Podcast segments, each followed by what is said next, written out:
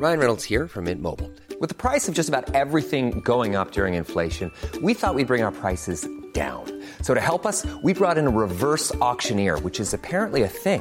Mint Mobile unlimited premium wireless. Ready to get 30, 30, bit to get 30, bit to get 20, 20, 20, bit to get 20, 20, bit to get 15, 15, 15, 15 just 15 bucks a month. So, Give it a try at mintmobile.com slash switch. $45 upfront for three months plus taxes and fees. Promo for new customers for limited time. Unlimited more than 40 gigabytes per month. Slows. Full terms at mintmobile.com.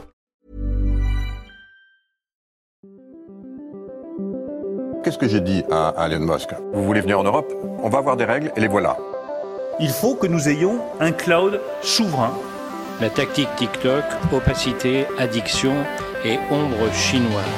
Est-ce qu'on est en train de vivre une révolution? Moi, ce que je dis, c'est que la révolution a déjà eu. L'IA est déjà là, elle est déjà omniprésente absolument partout, et le monde ne s'est pas effondré. Signaux faibles, le podcast de siècle digital qui décode l'actualité du numérique.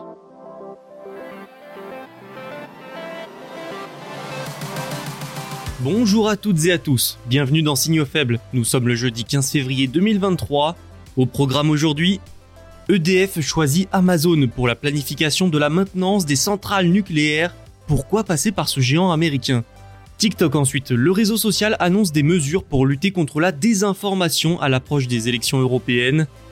Toujours sur le vieux continent, Bruxelles semble ouverte aux fusions dans le secteur des télécommunications. Et dernière actualité, des pirates russes, iraniens et nord-coréens utilisent les outils d'OpenAI. Et c'est donc parti tout de suite avec l'accord entre EDF et Amazon. Bonne écoute.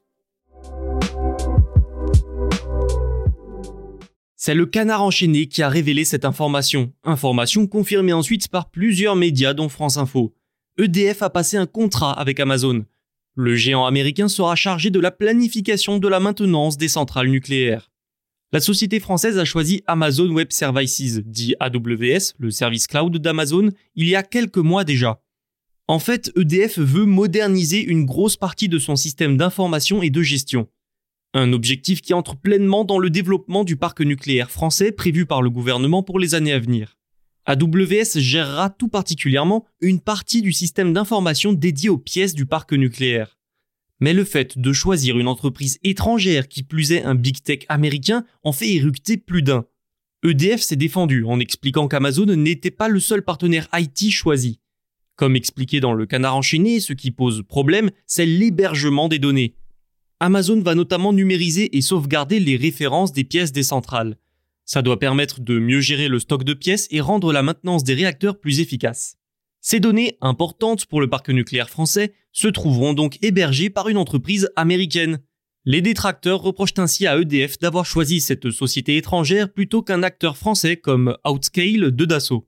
Selon le canard enchaîné, toujours, ces nouveautés relatives au système d'information du parc coûteront 800 millions d'euros. L'énergéticien français a néanmoins tenu à rappeler avoir sélectionné Amazon tout en tenant compte des exigences de cybersécurité. Il a aussi précisé que cette information est publique depuis plusieurs mois, mais cette affaire, au-delà du débat sur les risques de passer par Amazon, renvoie surtout l'image d'un secteur français en retard. Aucune offre française pour de nombreux industriels ne peut malheureusement concurrencer les Américains. Forcément, ça impacte la souveraineté économique et industrielle. Reste à voir si les différentes initiatives gouvernementales, comme la partie cloud du plan France 2030, suffiront pour combler le gouffre qui sépare les Français de l'oncle Sam. TikTok s'attaque à la désinformation. Le réseau social chinois a annoncé plusieurs mesures pour, je cite, faire en sorte de rester un lieu créatif, sûr et civilisé pendant la période électorale. En effet, dans l'Union européenne, 2024 sera une année d'élection pour le Parlement. Et on le sait maintenant, les élections sont des périodes où la désinformation et l'ingérence explosent, afin de déstabiliser et d'influencer le scrutin. Avec le contexte international actuel, ces risques sont plus élevés que jamais, il faut également avoir en tête que l'intelligence artificielle et sa démocratisation ne font qu'accentuer ces risques avec par exemple des deepfakes. Alors pour y faire face, quelles sont les mesures de TikTok? Tout d'abord, un centre électoral sera lancé dans l'application dans l'Union européenne dès le mois prochain. Ce centre sera disponible dans chaque langue des 27 États membres.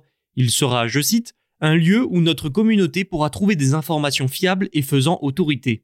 TikTok va aussi étiqueter les vidéos liées aux élections européennes afin de diriger les internautes vers le centre électoral déployé dans leur langue. Des rappels au hashtag pour encourager les gens à suivre les règles, à vérifier les faits et à signaler les contenus qui enfreignent les lignes directrices communautaires seront aussi de la partie selon un billet de blog. La plateforme, pour élaborer ces mesures, s'est probablement inspirée de celles qu'elle a mises en place lors des précédentes élections en Grèce, en Espagne, aux Pays-Bas et en Pologne. Elle avait travaillé avec des fact-checkers pour des vidéos éducatives et pédagogiques sur les élections, mais aussi sur la désinformation. Des rapports sur les opérations d'influence seront aussi publiés, un gage de transparence ici envers les autorités. Enfin, TikTok a également affirmé lutter contre la diffusion de contenus trompeurs générés par l'IA. La plateforme interdit par exemple les reproductions de personnalités publiques si elles soutiennent un point de vue politique. Ces mesures annoncées par TikTok peuvent renvoyer à celles annoncées par Meta récemment, maison mère de Facebook, Threads et Instagram. Le groupe américain avait notamment annoncé plusieurs nouveautés pour mieux identifier les contenus générés par IA, comme Meta, OpenAI et Google vont ajouter un filigrane aux images d'IA. Pour sa part, Midjourney envisage même d'interdire la création de visuels mettant en scène des candidats aux élections. Les réseaux sociaux sont régulièrement pointés du doigt pour leur manque de modération et leur inaction face à la désinformation. Ces annonces sont donc aussi un moyen de se donner bonne image et d'envoyer des signaux positifs aux autorités. Mais ce n'est pas tout, TikTok est concerné par le Digital Services Act, le DSA, et ce règlement européen oblige les grandes plateformes en ligne à protéger leurs utilisateurs et à mieux lutter contre la désinformation sous peine d'une amende allant jusqu'à 6% de leur chiffre d'affaires mondial. C'est sûr que ça pousse à respecter la loi, mais ces mesures seront-elles pour autant suffisantes? Bruxelles change d'avis. L'Union européenne a indiqué être ouverte aux fusions européennes dans le secteur des télécommunications. Un vrai changement de cap après être apparue plus réticente qu'autre chose et avoir fait annuler plusieurs gros accords ces dernières années. Mais alors la question qui se pose maintenant c'est pourquoi? Pourquoi affirmer y être favorable maintenant? C'est tout simple, c'est pour aider à financer le déploiement de la 5G et à mettre à jour les réseaux vers le haut débit. Bruxelles espère sans doute que les fusions donneraient naissance à des mastodontes européens qui auraient alors suffisamment de moyens pour investir dans les infrastructures réseau. Parce que le financement de ces infrastructures, notamment pour la 5G, c'est une grosse mais alors très grosse épine dans le pied de l'Europe. Ça coûte extrêmement cher, au moins plusieurs milliards d'euros, les investissements qu'il reste à réaliser sont encore importants, et à ce sujet, les plus grands groupes de télécommunications européens ont demandé à la Commission européenne de les aider à investir des milliards dans le déploiement des réseaux 5G et de fibre optique. Depuis des années, ils exigent aussi que les géants du numérique, comme Google et Netflix, qui représentent la majorité du trafic Internet, participent au financement du réseau. Ils souhaitent que les big tech, si je devais résumer, payent une contribution équitable pour l'utilisation de leur réseau. Selon le Financial Times, la Commission a estimé que, je cite, la fragmentation du secteur pourrait avoir un impact sur la capacité des opérateurs à atteindre l'échelle nécessaire pour investir dans les réseaux du futur, notamment au vu des échanges transversaux. Le régulateur estime donc que oui, un marché des télécommunications compétitif est un avantage pour les consommateurs, mais que la compétitivité industrielle et la sécurité économique doivent être prises en compte.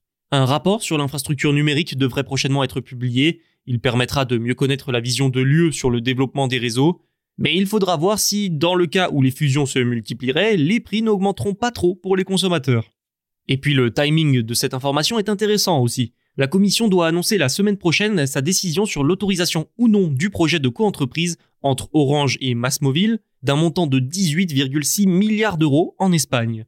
Cette opération est un peu le porte-étendard de la consolidation du secteur en Europe. Son autorisation enverrait donc un signal positif fort à l'industrie. Des pirates informatiques utilisent les outils d'intelligence artificielle d'OpenAI derrière ChatGPT. Microsoft et OpenAI ont annoncé que plusieurs groupes de hackers, certains soutenus par des États, utilisent leurs outils d'IA générative pour renforcer les cyberattaques. Les groupes en question ont des liens avec la Chine, la Russie, la Corée du Nord, mais aussi l'Iran. Selon les entreprises américaines, ces acteurs plus ou moins étatiques utilisent l'IA pour le débogage de code, la recherche d'informations open source, la recherche de cibles, le développement de techniques d'ingénierie sociale ou encore la rédaction d'emails de phishing. OpenAI a affirmé avoir fermé l'accès à ces outils et à ces groupes.